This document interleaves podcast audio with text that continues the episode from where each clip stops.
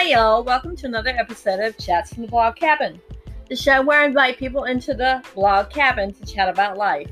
I'm Melissa, your host and owner of the Blog Cabin. Today I'm chatting with author Gail Priest. Now, this is like a full circle interview for me.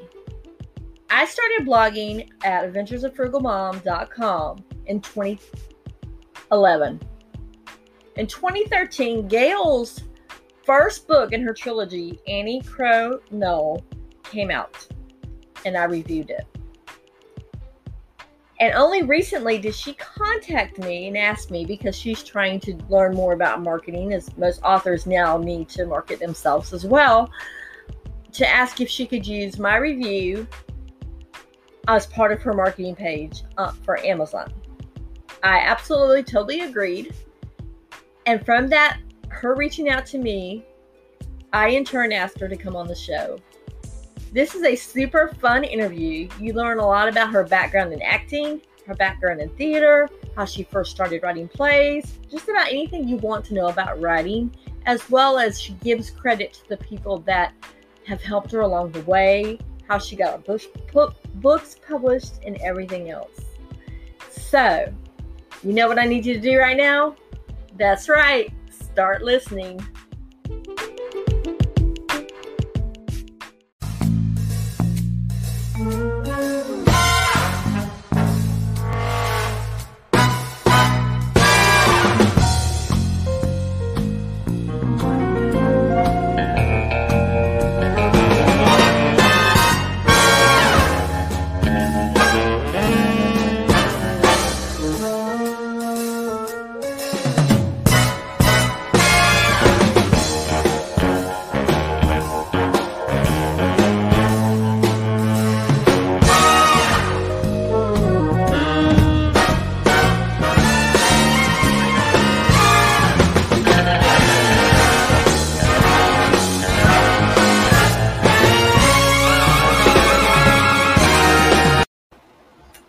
Guys, welcome back to another edition of Chats from the Blog Cabin. It's kind of like it's full circle.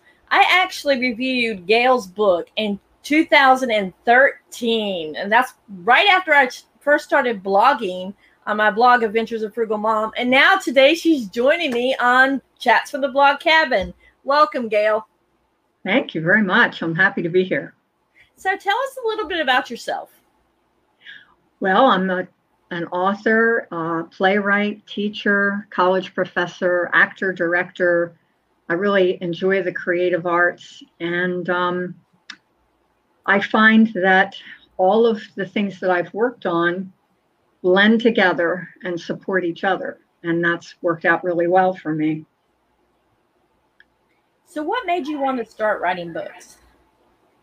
Well, first, I started writing plays because I was an actor and a director, and I realized that um, I had stories to tell, and at first I was putting them on stage. And I wrote two plays, well, actually three, but one I don't count because I never did anything with it. It's hidden in a drawer somewhere. never got to the finished product. But um, then my husband and I started renting a cottage on the Eastern Shore in Maryland on the Chesapeake Bay at the headwaters. And it was a community of cottages. So I started watching people. I mean, as an actor, you're a people watcher, you're always looking for characters. And as a writer, and the story that started coming to me was a novel. So I had to figure out how to do that because my strong suit's dialogue. But I studied and kept working and finished the first book uh, the one that you reviewed back in 2013. That was when it was first published by Hasten Publishing. And so that's Annie Crow Knoll Sunrise. That's the first book in the trilogy. And um, the whole thing takes place on uh, the Chesapeake in a community of cottages similar to the ones we were we were renting and we rented for almost 20 years we were there a long time every every year and it's beautiful. I, I just love the area, and um, it very much inspired my work. And then I started working on the second book, and then later the third book. And then I was asked to write a collection of short stories that take place in different towns on the Eastern Shore. So that that part of my writing has been very influenced by the Chesapeake Bay. Are you from around the Chesapeake Bay area? Not originally, no. I'm from South Jersey. Uh, spent a lot of time at the South Jersey beaches and bays. But my husband's cousins were renting a cottage in this group of cottages, and they, the first season that they were there, they invited us to join them, and then we got a cottage of our own. And I fell in love with the Eastern Shore. Yeah, something about the Eastern Shore is just amazing. I mean, it's. I just actually came back from a little town in North Carolina, Swansboro. Um, a friend of ours, her parents loaned us the cottage, and just something by the water is just so inspiring for sure. It is. It's so relaxing, and nature is so beautiful. That sounds like a great spot. It was a great spot. I was able to get a lot of devotions done and everything else, and it's really w- funny. Was the devotion on the last day was sit still in silence, and I'm like, how perfect is this for it to be today, sitting on the pier listening to the water and listening mm-hmm. to everything God created. So that's just amazing. And and I saw that post. I saw a couple posts from that weekend, and I thought she's in a great spot. Yes, it was. I'm very grateful for um, my friend's parents for allowing us to use it this weekend because it was just an amazing spot. It kind of reminds me a little bit about of the setting of Annie Kroll. That's the reason why I was like coming back and talking about that because it did remind me a lot. I, I thought it did too from your pictures. I thought that looks a lot like the knoll. yeah. You know, I actually had to go back and look and see when I'd actually reviewed this book because I was like, I remember it, but I don't remember when I did it. I thought it was later on, but I didn't realize it was early in my blogging career. Was that the very first book that you've written? Yes. That was my wow. first full novel. Mm-hmm. And you just knocked it out of the park with your first novel. Oh, you're a sweetheart. It took about 10 years. it, it was not a, a fast write at all because I, mean, I was really learning. Uh-huh. You know, theater prepared me a great deal for writing because of character development and understanding how a plot needs to have an arc and dialogue and how you need to move the plot forward with the dialogue. But I had to still learn a lot, and especially description, how to work that in and how to work in um, background information without dumping information in a big pile, just kind of filtering it in. So I, I had some wonderful mentors. I, you know, um, Tawdra Kandle. Yes. Yes, she's been a big mentor to me. Yeah, actually, we were supposed to meet up because she was coming to an event in like on the just on the North Carolina South Carolina border, and was right before COVID hit, she was going to come, and then I was going to go down there. We were going to have dinner because we'd never mm. met in person, and but COVID hit and everything got canceled. Oh, yeah, she's a lovely, lovely woman, and I actually taught her daughter when I was teaching at a performing arts program at a high school level, and her oldest daughter, Devin, was in my senior class, my first senior class in that district and um, Devin was a theater major, and I really clicked with her. And Tawdra um, felt that I had really helped her daughter, and she sent me this beautiful email at the end of this the year. It was right before they moved to Florida, and she hadn't even started writing yet. Tawdra hadn't. And when she went to Florida, that was when everything shifted, and she she became this fabulous writer. And um, she got in touch with me because she still had family up in the South Jersey area and she was coming up to visit and she wanted to come and talk to my then senior class about the creative process and about writing and to share some information about her books. So I said, Oh, please come visit because we had stayed in touch in a loose sort of way. So I took her to lunch that day after she talked to my class and um, I said, So I've written a novel.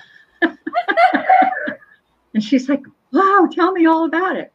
So I told her all about it. And um, she said, oh, I want to help with this. I want to help uh, you get started. So I really owe it all to Tawdra. Yeah, because at that time she was really big helping Mandy Stevens with promotional book tours, right? Yes. Mm-hmm. Yeah, Mandy's a sweetie too. So many lovely people, and so they they really Mandy and and Tawdra gave birth to the first book uh, I never would have gotten this done without them. And um, I, I'm so appreciative to them for that. And then they helped me with the third book too. And this one's about the sun mostly. Annie grows throughout the entire trilogy. She's nine years old to a young married woman in her 20s in the first book, maybe her early 30s. Then this is when she is middle aged. And then this is when she's a grandmother, is the last book, um, which is really primarily about the granddaughters. But Annie is always key in mentoring and, and helping her family. She holds everybody together. And as she grows and processes, she becomes kind of like a wise crone, if you will, you know, by the end. And uh, although she and Mandy weren't publishing by the time the last book came out, Tawdra still mentored me with this, and um, so did Olivia Harden. She was she was a big help. Olivia really, uh, she helped me with the cover and everything so it would match the feel of the other ones. So that's that journey. Okay, we have a question from a viewer. Says, I logged in late. Have you shared the titles of her books yet? And I have not. So would you like to go ahead and share the titles of your books, Gail? Sure. And I see that's Sandy, right? Hi, Sandy. Uh-huh. so the first book um, in the trilogy is Annie Crow Knoll Sunrise. I've got to get centered right. There we go. There we go. Um, and these are available obviously in paperback, but also as ebooks, and it's also available as a collection. Um, you can buy all three ebooks at once. And I sent all that to Melissa. She has my links. The second one is Sunset. And the third one, I love this cover, is Moonrise. So that's the trilogy. And then my collection of short stories is called Eastern Shore Shorts, which I thought was very cute. And um, Cat and Mouse Press appro- approached me after they read the Annie Crow books and asked me to do to do this. So I had never um, been asked to write something specific, and that was very exciting, and it was a lot of fun. So we picked all different towns. We have stories set in um, Berlin, Maryland, Cambridge, uh, Chestertown, Chincoteague, Virginia, Easton, Rock Hall, Salisbury, St. Michaels, and Tilghman's Island. And um, we submitted this to the International Book Awards, and it was a finalist in the short story uh, category. So I was really happy about that. And Moonrise, I submitted that to the Kindle uh, Book Awards, and it was a semi-finalist in 2017. And they are all on Kindle. I mean, all on Amazon, correct? They're all on Amazon. Uh, this book is only available as a paperback because that's how Pre- talk much, Gail. Cat and Mouse Press. Um, they don't do ebooks hardly at all. They they want to focus mostly on physical books, and they they sell a lot in independent bookstores, which is very cool. But that is available on Amazon. Yes most of the comments that we're getting right now are saying they love your titles and the photos of your books. Um, Lisa wrote, That's encouraging for those of us who still have unfinished manuscripts. Glad you moved forward in your writing. And I'm glad too, because folks, you need to read these books. They're very heartwarming Aww. books. Yeah, I, I liked, you know, I like dramatic, sad stories. I mean, some of my favorite plays are tragedies. But I don't know. Sometimes we just need a break. And certainly there's a lot of meat and some difficult challenges for these characters, but I tend to bring it up by the end. I, I don't want to end, you know, sadly, because we need to be lifted up and feel encouraged, especially now, but anytime. so, where do you, we've already talked about finding your inspiration on the Eastern Shore. Where else do you find your inspiration for your books? people. Um, I I love to watch people and even people that I know, little elements about their personality or the way they move or or a saying they might have that's very typical of them, things like that. I'll borrow those and names. I love names like Packard Marlborough, who's one of my favorite characters ever, and he's in the Annie Crow Knoll trilogy his name I picked up along the way from from an a former uh, boat builder whose name was Marlborough Packard. And then I just flipped it and made it Packard. Um, so I really love names too. And every once in a while, I will just get an unusual idea, and that will lead to a story. So, my current novel that I am right now working on finding an agent for is called Soul Dancing. And it's about a woman in her 90s who passes away and can't go forward. Um, here, I'll read you the little blurb here so it'll be cleaner. Imagine yourself at 90 years old defying death to be suddenly transported into a 20 year old's body at the brink of giving birth. Now imagine yourself falling in love with a 90 year old woman inside a 20 year old's body.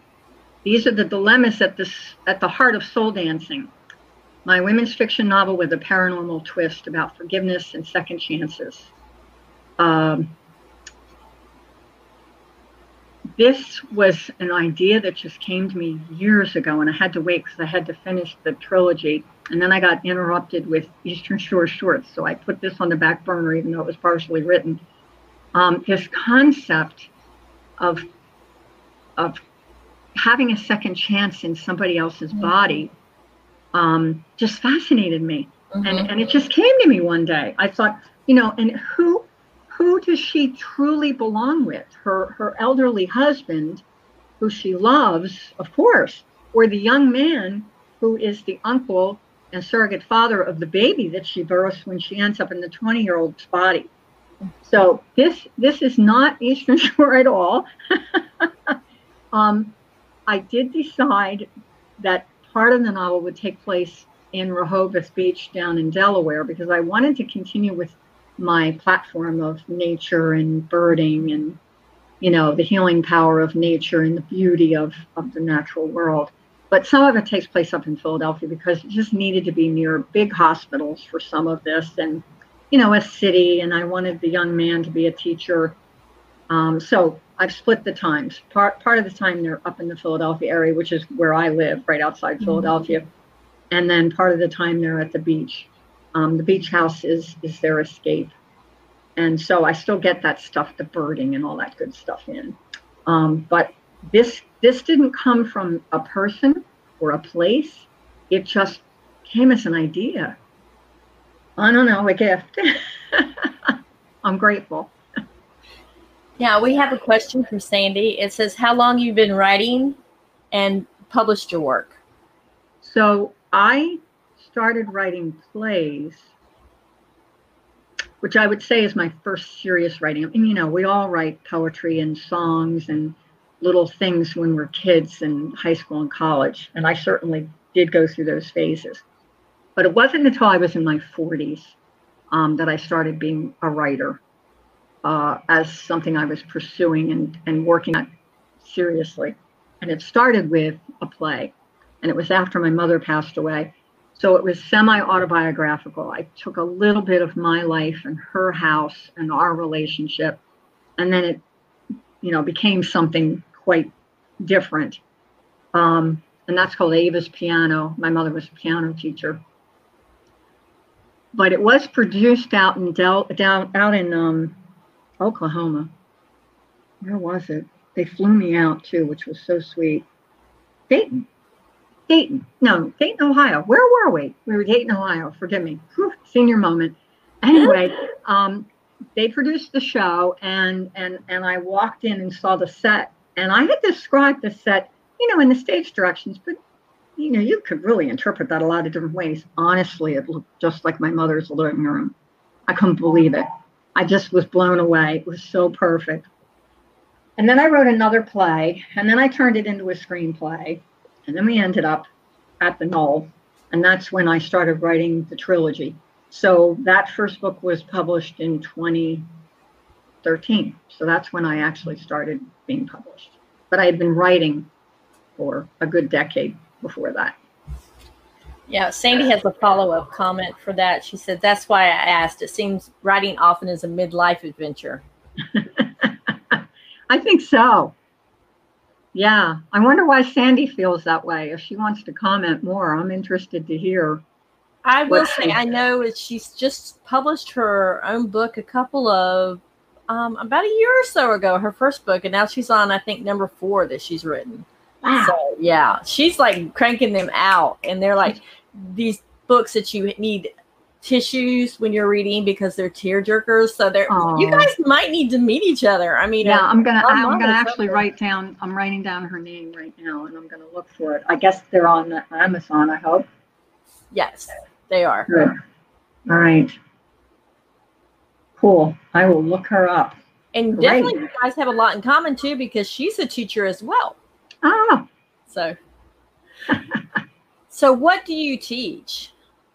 I at this point in my life, I teach college theater, and um, it's it's like coming home. I mean, it's really what I was always meant to teach. When I first started teaching in the '70s, I was teaching English. I got certified in English as well as you know theater because you had to had a job. You couldn't just teach theater.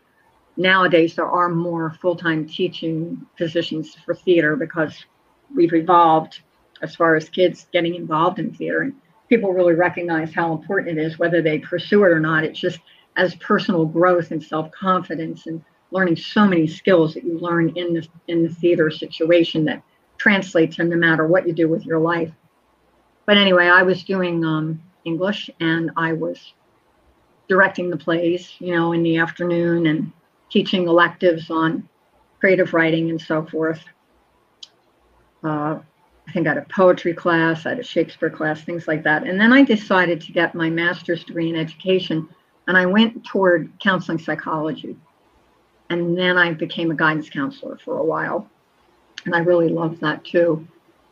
Um, then I worked for about a decade full time as an actor and a director, and then I came back to teaching. It's always been my first love. So. Um, I ended up at a performing arts program, high school program, which fit me perfectly. I didn't have to go back to English. I didn't have to go back to counseling, although I was quite happy thinking about doing counseling. But I, I was meant to be in theater. I still do a lot of counseling, and and then um, when I decided it was time to retire, I ended up at Rowan University, which is where I did my undergraduate, and I um, I teach uh, experiencing acting to non-theater majors, which is really a lot of fun. A lot of them have never done any acting at all.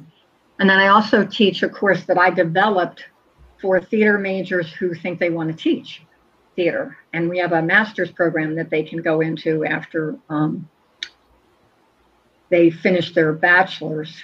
Uh, it's a one-year program and you can get your master's of science in teaching theater. So anyway, I teach the introductory course to that while they're still undergrads, uh, and it's called Intro to Theater Education. So I'm helping them to learn how to teach acting. So, do you think you get some inspiration about your books through the students that you teach? I definitely get great names. um, I'm trying to think. I, yes, sometimes not. I haven't had any major characters, but I've had some minor characters be spin-offs from students that I've had, uh, especially in the short story collection, because I had to come up with I don't know how many stories are in Eastern Shore Shorts, nine or ten. It was a lot of stories, and I was used to writing a long, you know, involved process. I had to cut it all down and get it to happen, you know, in ten different stories. So I was borrowing people from all over the place but I, I did definitely um, use a couple students as uh, as inspiration. Like my water my water woman in Water Woman, I named after a, a student that I loved who who was very um, uh, confident. You know, there was confidence about her that she could go out on the water and do a man's job, that kind of thing. And um, also, I have a really close friend from high school and college. We were college roommates. We're still very close. She and her family just have the best stories. They do interesting things. They do funny things. I borrow stuff from her all the time. I mean, her dad was a World War II um, fighter pilot, and he's still alive. He's 96. He's Oh, just wow. fabulous. So um, in Eastern Shore Shorts, I borrowed uh, his character for for the 90 year old. Her husband Stan, his whole World War II experience, I borrowed from my best friend's dad, and put it into the and put it into the novel. And not, I had one editor that said, "You have to cut this down; it's too much." And I'm like, "Oh, I have real trouble giving this up." Mm-hmm. but I have to listen to good advice. Um, yeah, so my friend Pat, I borrow things from her all the time. Now, Sandy has another question. Okay. She says, Do you think it's easier to write a short story, novel, or play? Wow. That so depends on the writer. For me, I always see everything. It's it's kind of like a film or a play. So probably uh, writing a play is is easier. I don't know if easy is the right word, but it might flow faster. I write dialogue right away because I think and work as a director and an actor. So I would say plays. Um, then I have to fill in, you know, the the environment and the, the description and people's what they look like and how they move. I gotta I have to tell all that hopefully I still show it and don't tell it because you know we're not supposed to as writers. But but I have to communicate it. Where if an actor were doing it, you know, we see them. Mm-hmm. So that's that's the uh, the bit about that. And I wrote Eastern Shore Shorts in a year, and I and mm, I know that my novels have taken longer. They usually take a year or two years. Uh, yeah, so I could write the collection of short stories in a year. So maybe that maybe that seems easier or at least smoother. And then we Lisa. have another, we have another comment. It says, "I'm loving this interview. I'm 54 and dusting off the books I've started. Also, I've taught a college theater course as an adjunct and yeah. love being on stage. Love how stories can come to life on a page and on stages." That's so cool, Lisa. Very neat. Where is she from? Where I wonder where she teaches. She is she's from Illinois, the Illinois area. Okay. Good. And Sandy is located in North Carolina. I know these two ladies, so um you mentioned that you were a guidance counselor. Does that give you some kind of more in depth for your characters of being able to figure out the way they feel the way they feel? Does that help you out since you have that background? Absolutely it, it, it's helped everything that I do. It's helped me with teaching. It's helped me with being an actor, being a director, and definitely my writing. Um, I have a I have a novella that's free on my um, website, and the whole idea came from a student that I had many many years ago. Um, uh, that I was this counselor, and um, his father committed suicide uh, and this was so long ago that, and I make no reference to the person, no one would ever know who this was, but it was a huge impact, you know, on all of us and, and on me. And I, I always had it tucked away. So um, the story is called A Collingswood Christmas because I placed it in my hometown where I grew up. That's not where the student was from. I wasn't teaching there but I decided to put it there and make it very familiar. And I thought it would make me a good marketing tool because uh, it's a historic town. But um, I decided to make this, this the student a young adult and make it a female. But the story is told from the guidance counselor's point of view, who's a man, a young man. You know, they're in their late 20s, early 30s. Um, and they went to high school together. And so he's remembering the incident of this character, the girl, the young woman's dad killing her, killing himself when she was in school. And they crossed paths again because of a class reunion, and you know, romance sparks. Um, so I love it. It's a sweet story, but that all came from a student way back. And I just changed things, you know. So it's there's no way to tell who it is. But that that was a huge event to try to process for kid. Push. you that. said that free on your website? Uh huh. Yeah. you go to www.gailpriest.com and across the header, you know, you have choices to look at my books, read about me, my blog. Not that I blog much. I really admire you for your consistent blogging. I don't just not there. um, but there's another choice with uh, free novella, so you can check that out. I'm definitely going to go have to check that one out because I did not even know it was there. yeah, well, I tend to try to send people there after they sign up for my newsletter, um, you know, and say, hey, here's a free something for you, but you really can get it without signing up for my newsletter. but those things we do, you know, the marketing things that that's the thing that all the any authors that are listening right now, I had no idea how much I had to learn about marketing that is a huge chunk of promoting your books and moving ahead. So, so did you self-publish any of your books? Or are they all with publishers? Uh, they're really with publishers. The, the third book in the trilogy, um, Tawdra and uh, Mandy had um, decided to stop publishing. They were they were Hasten Publishing, a wonderful uh, small independent publisher. And they published the first two books. And they had stopped publishing by the time I got Moonrise done, but I talked to them and they were still, you know, we were always helping each other, but they helped me a lot more than I helped them, I think. um, and I asked Tawdra, I said, can we still put it under Hasten so that it looks, you know, uniform? Mm-hmm. And she said yes. So technically, I guess that was self published, but I had a lot of help um, from the same people that published the other two. And then my short stories were with um, Cat and Mouse Press in Delaware, in Rehoboth, Delaware. And they're a small husband and wife um, team, and they're specialty, uh, they specialize in short story collections. That's what they do. So right now I'm with Soul Dancing, the new one. I'm um, I, am you know, I'm not ready to publish it. I'm trying to see if I can land an agent this time, see if I can get a little bit bigger publishing company. And if those things don't fall in place after a certain amount of time, then I will, you know, self-publish.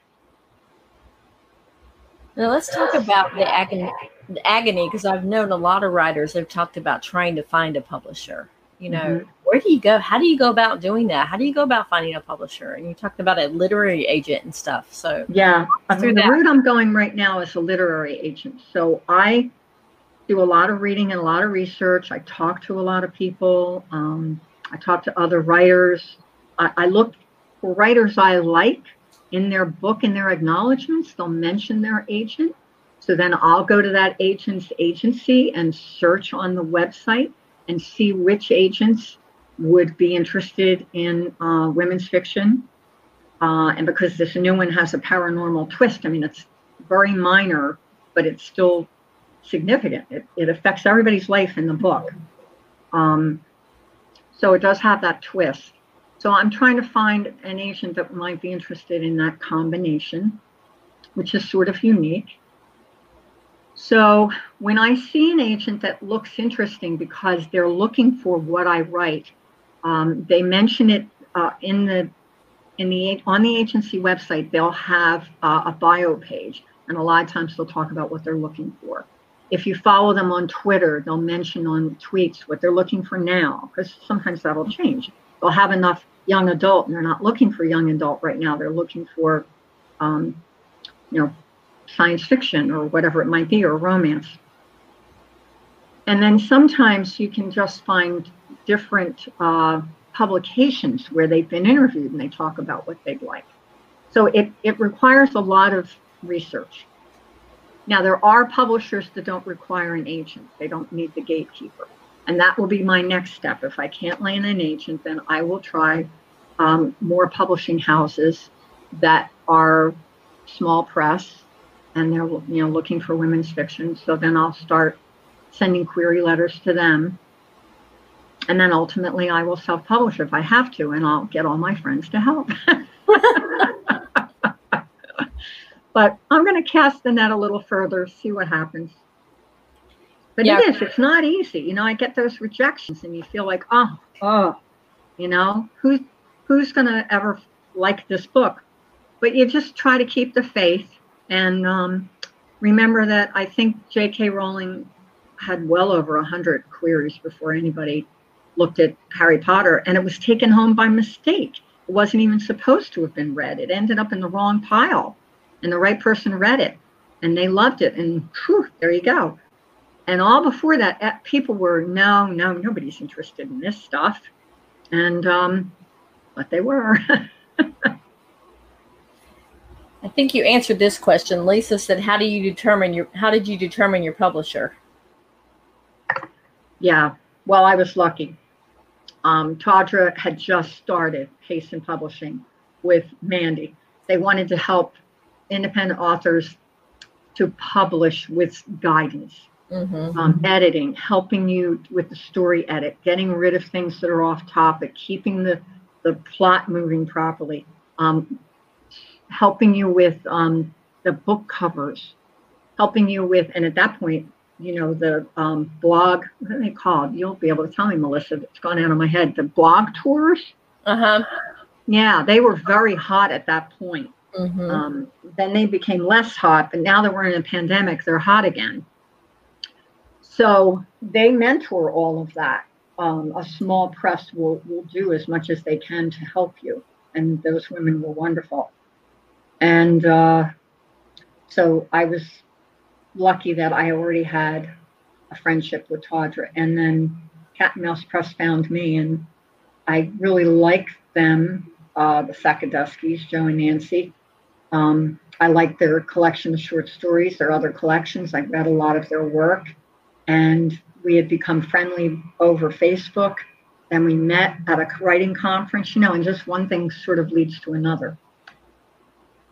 So everybody tells me because I haven't worked with an agent yet, and in this agent search, they have to have the right chemistry with you. It's a, it's really a relationship. It's kind of like a marriage. Mm-hmm. You have to click. So I feel I feel some anxiety about that. I want the right person to come along. So we'll see what happens. Just hang in there. Can we have some more comments? Lisa said you are a gift, Gail, and I totally agree. Oh, thank you. Sandy said, "Yay, I'm online, and your novel, your novella is right there on your site. Can't wait to dig in after this interview." So you've already sent at least one person to the site. Good. Great. And I did not know this. Did you know the same was true about the Notebook by Nicholas Sparks? That it was ended up in the wrong part. You know. No, I didn't know that and think about it. It's a huge movie now. I mean, really. Right. Yeah, great story. It, it's amazing how things happen. You know, there's there's uh, providence moves too. You know, there's you start to try something, and once you put the energy into it, the right things start shifting. I think. So, walk me through when you first started writing, how you were going to um, how you dealt with first. I know you had to have rejections when you first started writing. How did you deal with that? Because I know there's a lot of people that are viewing that maybe are thinking about writing, but they're not quite sure because they're afraid of rejection. How do you deal with that? Yeah, I'll tell you, it's not easy. I'm going to be honest with you. Um, I don't know who said this quote. I can't remember, but it's so true. I think writing, you know, how does it go? Expecting to write without rejection is like expecting to not get hit if you're a prize fighter. You're going to get punched.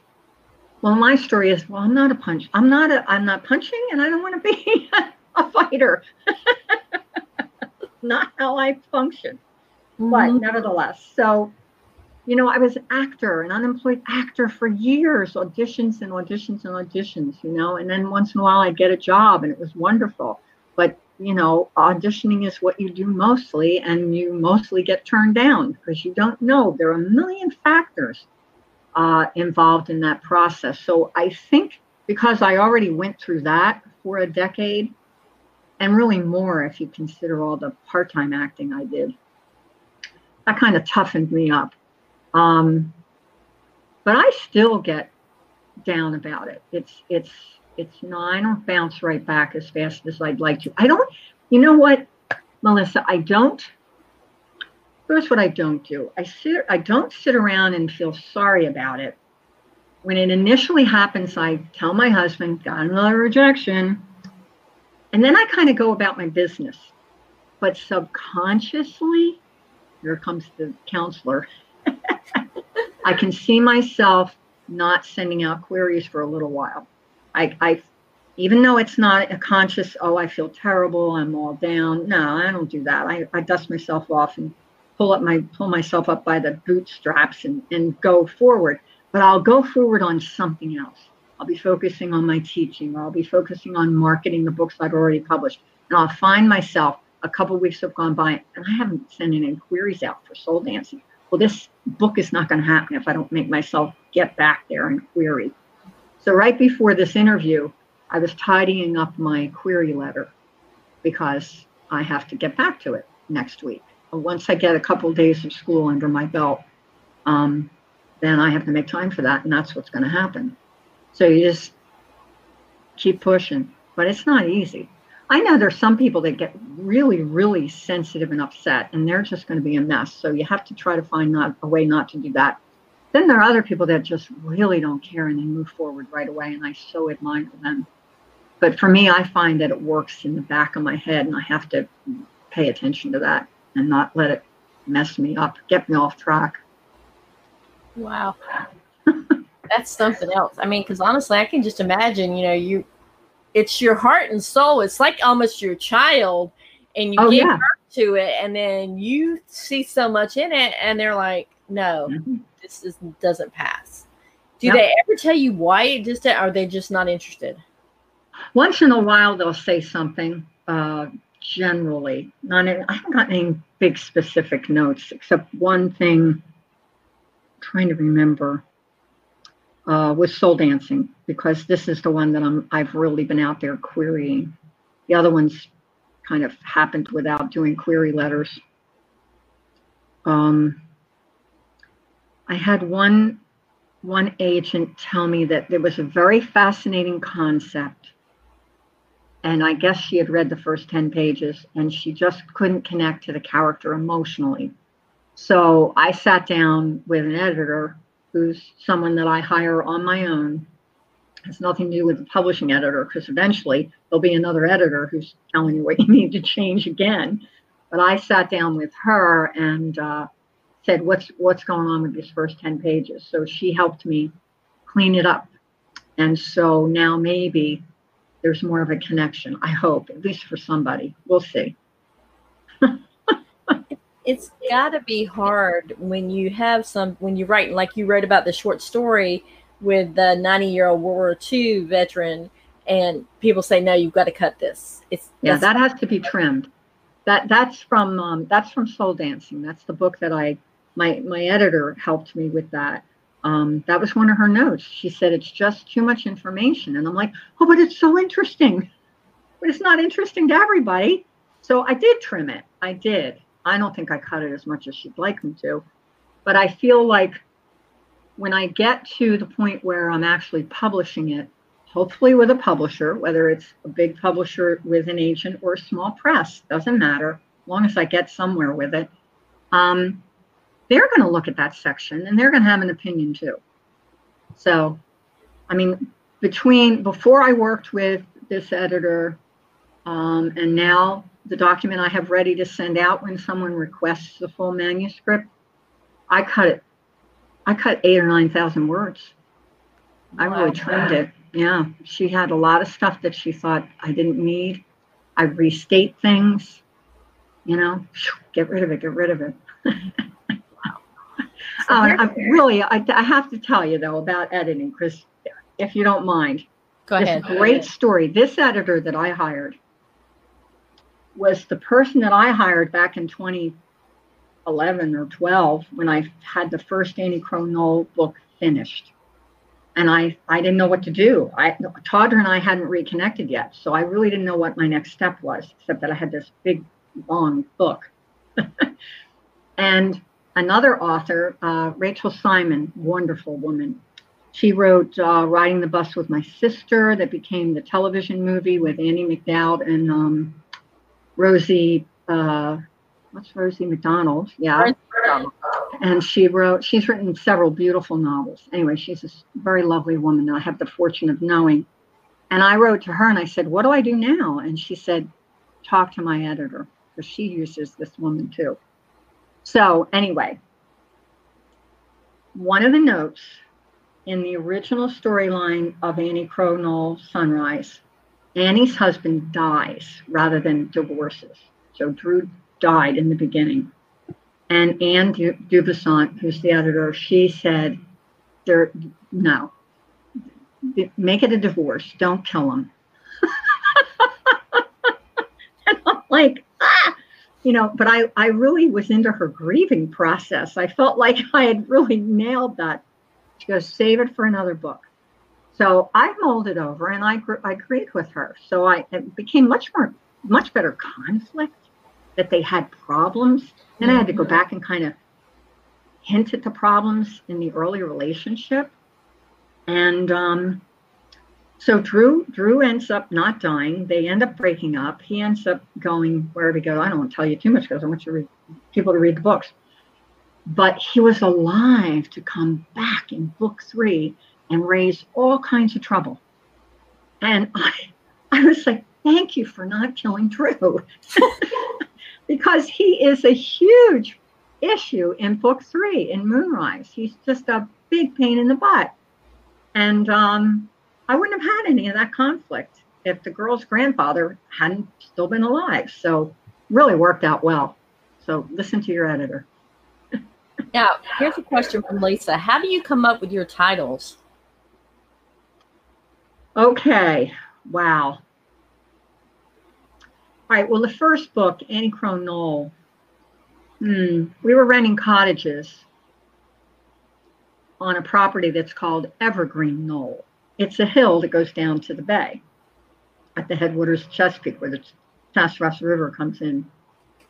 So somehow or another, I had decided that Annie's name was Annie.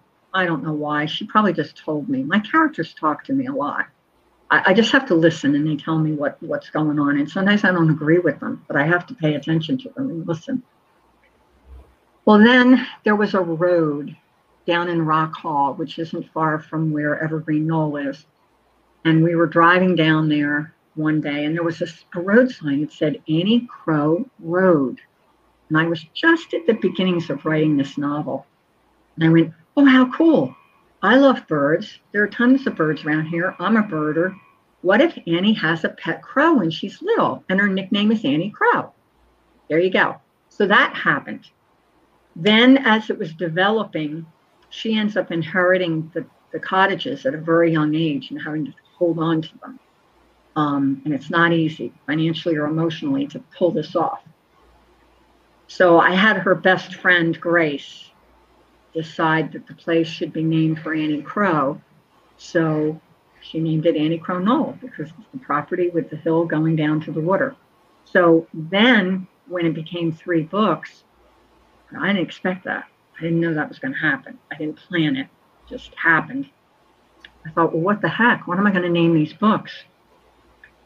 So, so much of the passage of time and nature and, and you know you go out you watch the sunrise you watch the sunset you watch the moonrise i mean when we were renting there we would take our kayaks out for almost every full moon rise during the summer we'd go out in our kayaks watch the sunset in the in the west and then we just turn our paddles around and watch the moon come up over the cliffs down upriver and uh, you know it's just like well that's what it's going to be it's going to be sunrise Sunset Moonrise. So that's how that happened. Eastern Shore Shorts was the publisher's idea because they specialize in short stories. They first wanted it to be Delmarva Shorts because they wanted me to include Delaware in the in the towns. But they definitely wanted the Eastern Shore because they wanted to expand in that area. They hadn't had short stories placed there at all. They were all in Delaware and Virginia and Cape May, New Jersey, you know, that whole area. And I said to Nancy, well, Eastern Shore Shorts sounds a lot cuter than Delmarva Shorts. Eastern Shore Shorts, it rolls off the tongue. She you got it. Forget Delaware. now soul dancing Uh, that that title changed a million times. My husband would say would tease me, formerly known as you know, and I, I still don't know if soul dancing is, is the final title, but it's been that title for a while. So we'll see. But I initially I was thinking about soulmates and whether Shirlene, the 90 year old woman, is her soulmate truly her husband, Stan, who she spent 70 years with. I mean, they got married really young during World War II. And it's present time, so she's 90. Or is her soulmate really Cameron, the young man that she falls in love with when she's in the 20 year old body? So originally it was called Soulmates, but there are a lot of books called Soulmates. I mm-hmm. started search titles. You know, go online and look under women's fiction or science fiction or whatever you're writing, romance, and see if there are, you know, 10 other books with the title you're thinking you want. That's not necessarily good. You want your title to stand out. So then it changed to 15 other things, and now it's landed on soul dancing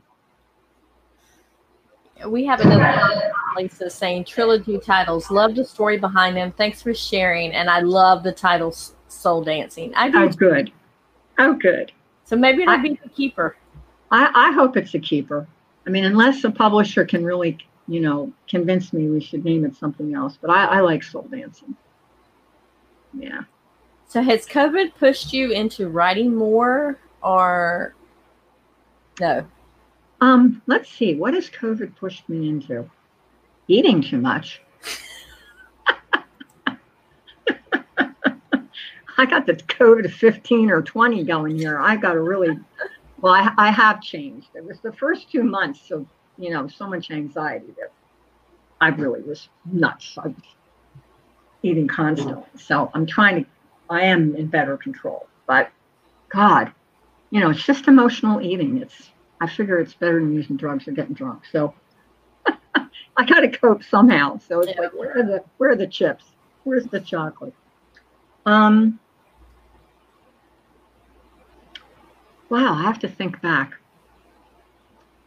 Well, you know, at first in March and probably most of April, I had to figure out how to teach my college courses online. So my life was about that. I don't think I was doing anything but just coping and getting that together and and as all of us trying to figure out how do we do things without being at risk so that was pretty much a goner but by may um, my husband and i both started you know getting our acts together we started doing some home projects uh, we were eating less um, exercising more you know we sort of just got over that initial trauma not that it hasn't just gotten worse. I mean, it's just so difficult. But um, and then I then I got back to things, and I I tidied up uh, Soul Dancing, and sent it to the publisher. I mean, not the publisher, the editor, Anne Dubasant, and then she sent it back with all her notes. And then I cut 10,000 words. So I did a lot of writing there, but it was mostly editing, really. I, I did write one new scene, a couple new scenes, because when Cameron the young man has to try to figure it out by the end so we can have a happy ending. Um, I had him doing that three different ways. one was with a therapist, one was with another character, and then the last time is he just does it on his own. But there are certain elements about nature, and they build a labyrinth on the beach, and you know things that help him get his act together. Um, oh, and his parents write him a letter from California, and that that also helped him quite a bit um, because he had some unresolved things with his folks. So I tidied that all up. So I w- was writing some new scenes for him, but a lot of it was editing. And the other thing I started doing in the last couple months, really actively, was marketing. I, I've I have must I must have 30 ads on Amazon right now for the trilogy. Well, for the first book. What you hope is you get, you know, people read through. Mm-hmm. But um, I took a, a five day course on Amazon ads, which was really like eight days of torture.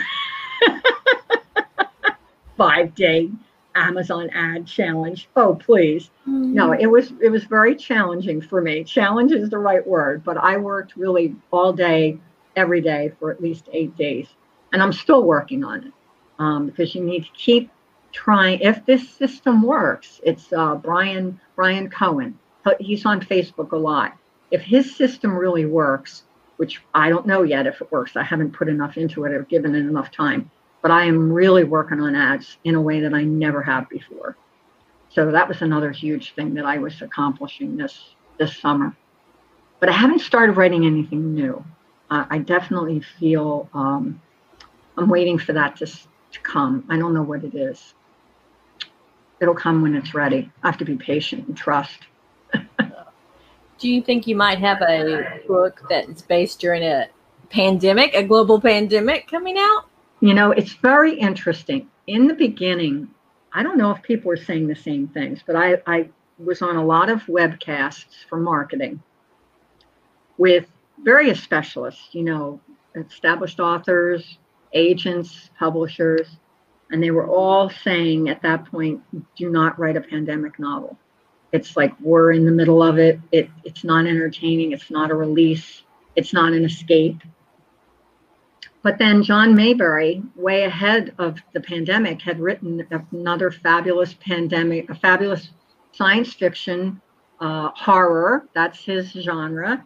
Um, and he released it, you know, and it's doing great because he's famous and a great guy and everybody loves him. And so he's got his pandemic, whether you want it or not. But uh, I, I don't, I don't think so. But who knows where the muse will lead me. I might write another play. I've thought a little bit more about going back to playwriting. We'll see.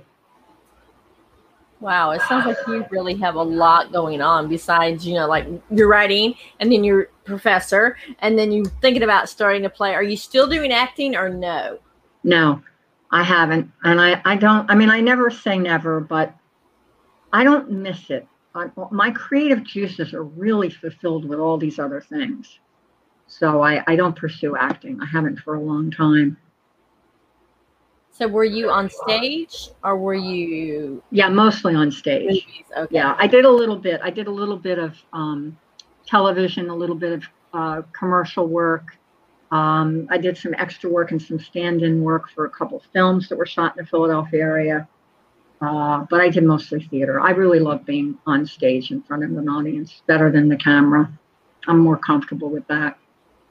Now, do you think that there's ever a possibility that you could turn your books into a movie or definitely? oh, definitely. Yeah. You know what? In fact, I'm glad you brought that up because with between COVID brain and starting school up again, my brain is fried. I had forgotten.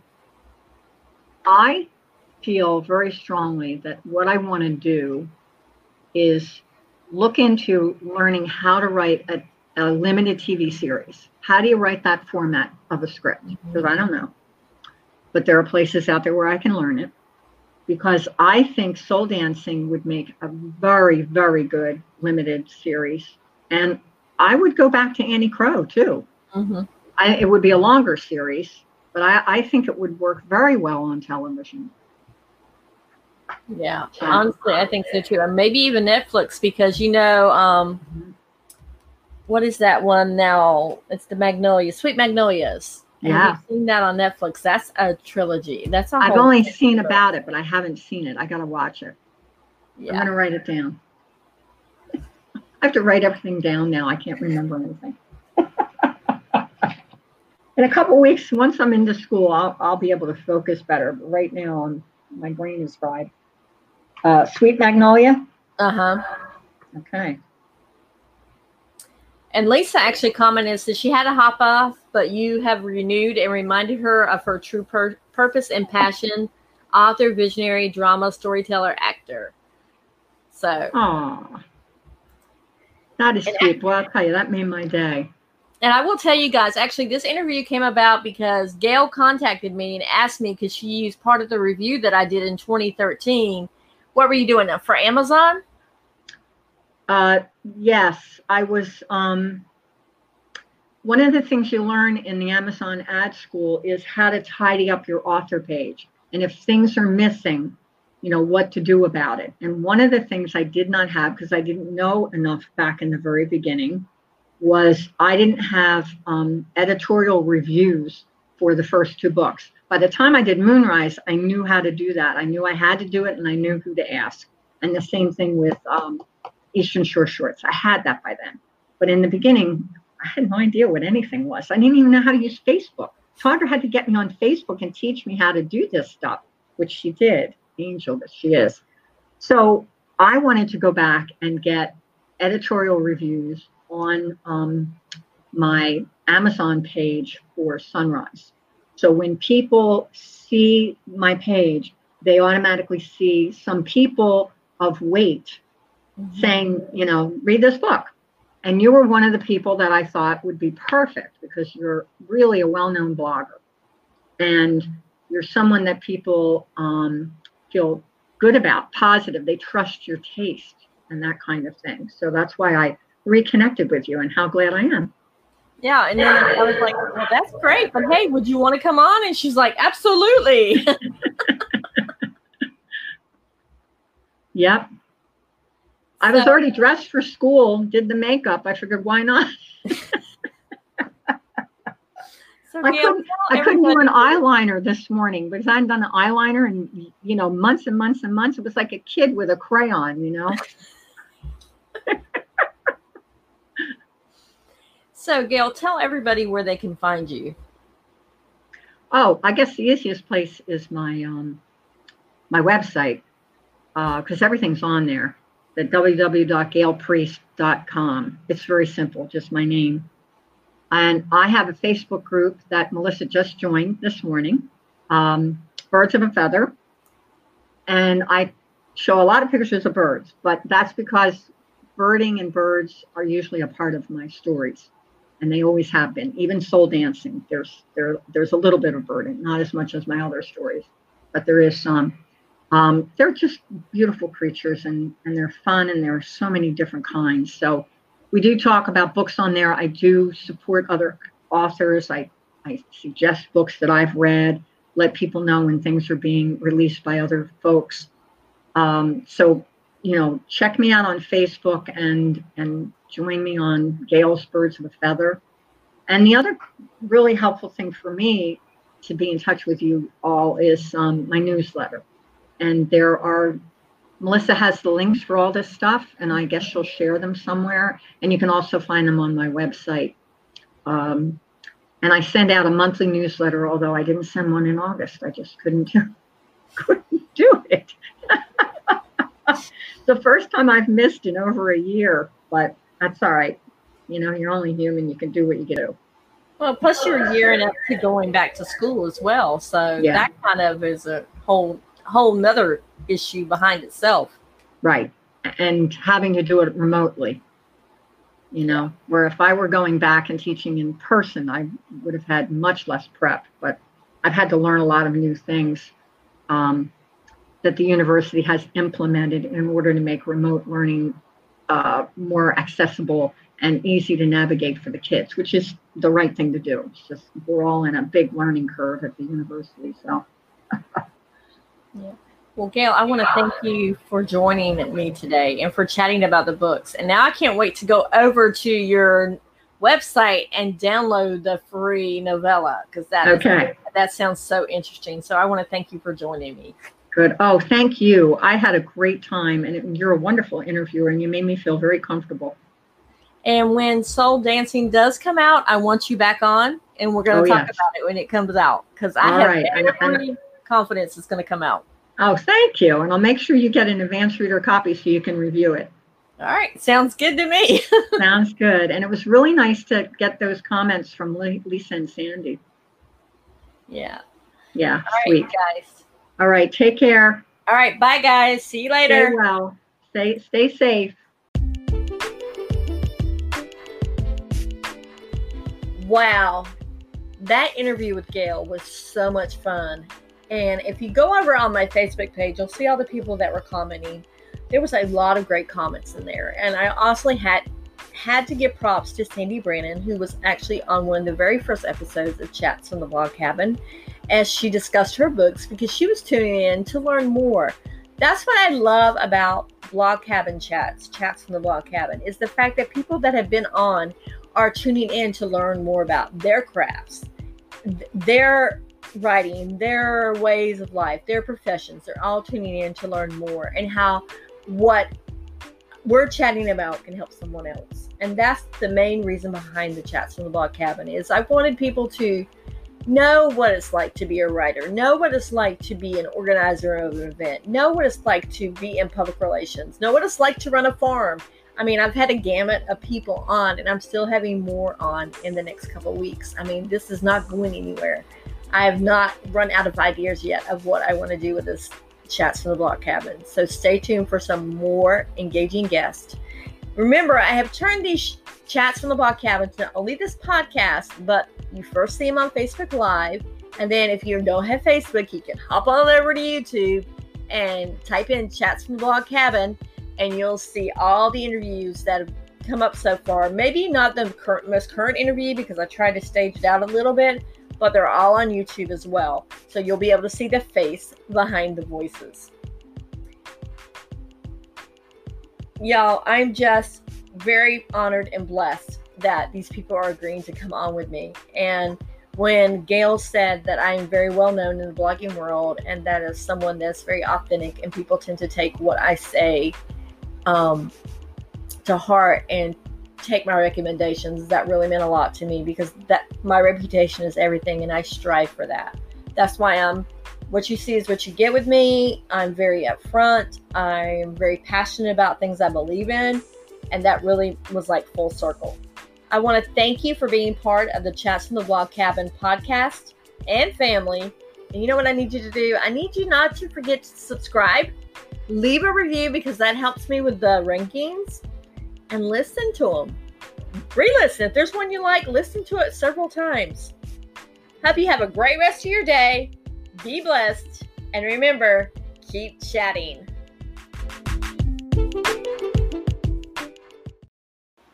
Hey y'all, if you know me in real life, you know that what you see is what you get. I'm pretty authentic. But you also hear me say how much I love supporting worthwhile causes and people. I feel like support, that's basically where you put your money, is the most powerful tool that the internet has to offer. And it gives you a voice to your dollars. The cool folks at Anchor have made a way for you to support your favorite podcasts, such as Chats from the Blog Cabin. If you're in the US, you can visit my podcast profile on desktop or mobile browser to give a little monetary support each month. Whatever you can afford, basically. If you do want to donate, it would be greatly appreciated. So go to my page, Chats from the Blog Cabin. You can find my page at anchor.fm backslash chats from the blog cabin. I'll do my best to pay it forward through content and giving back.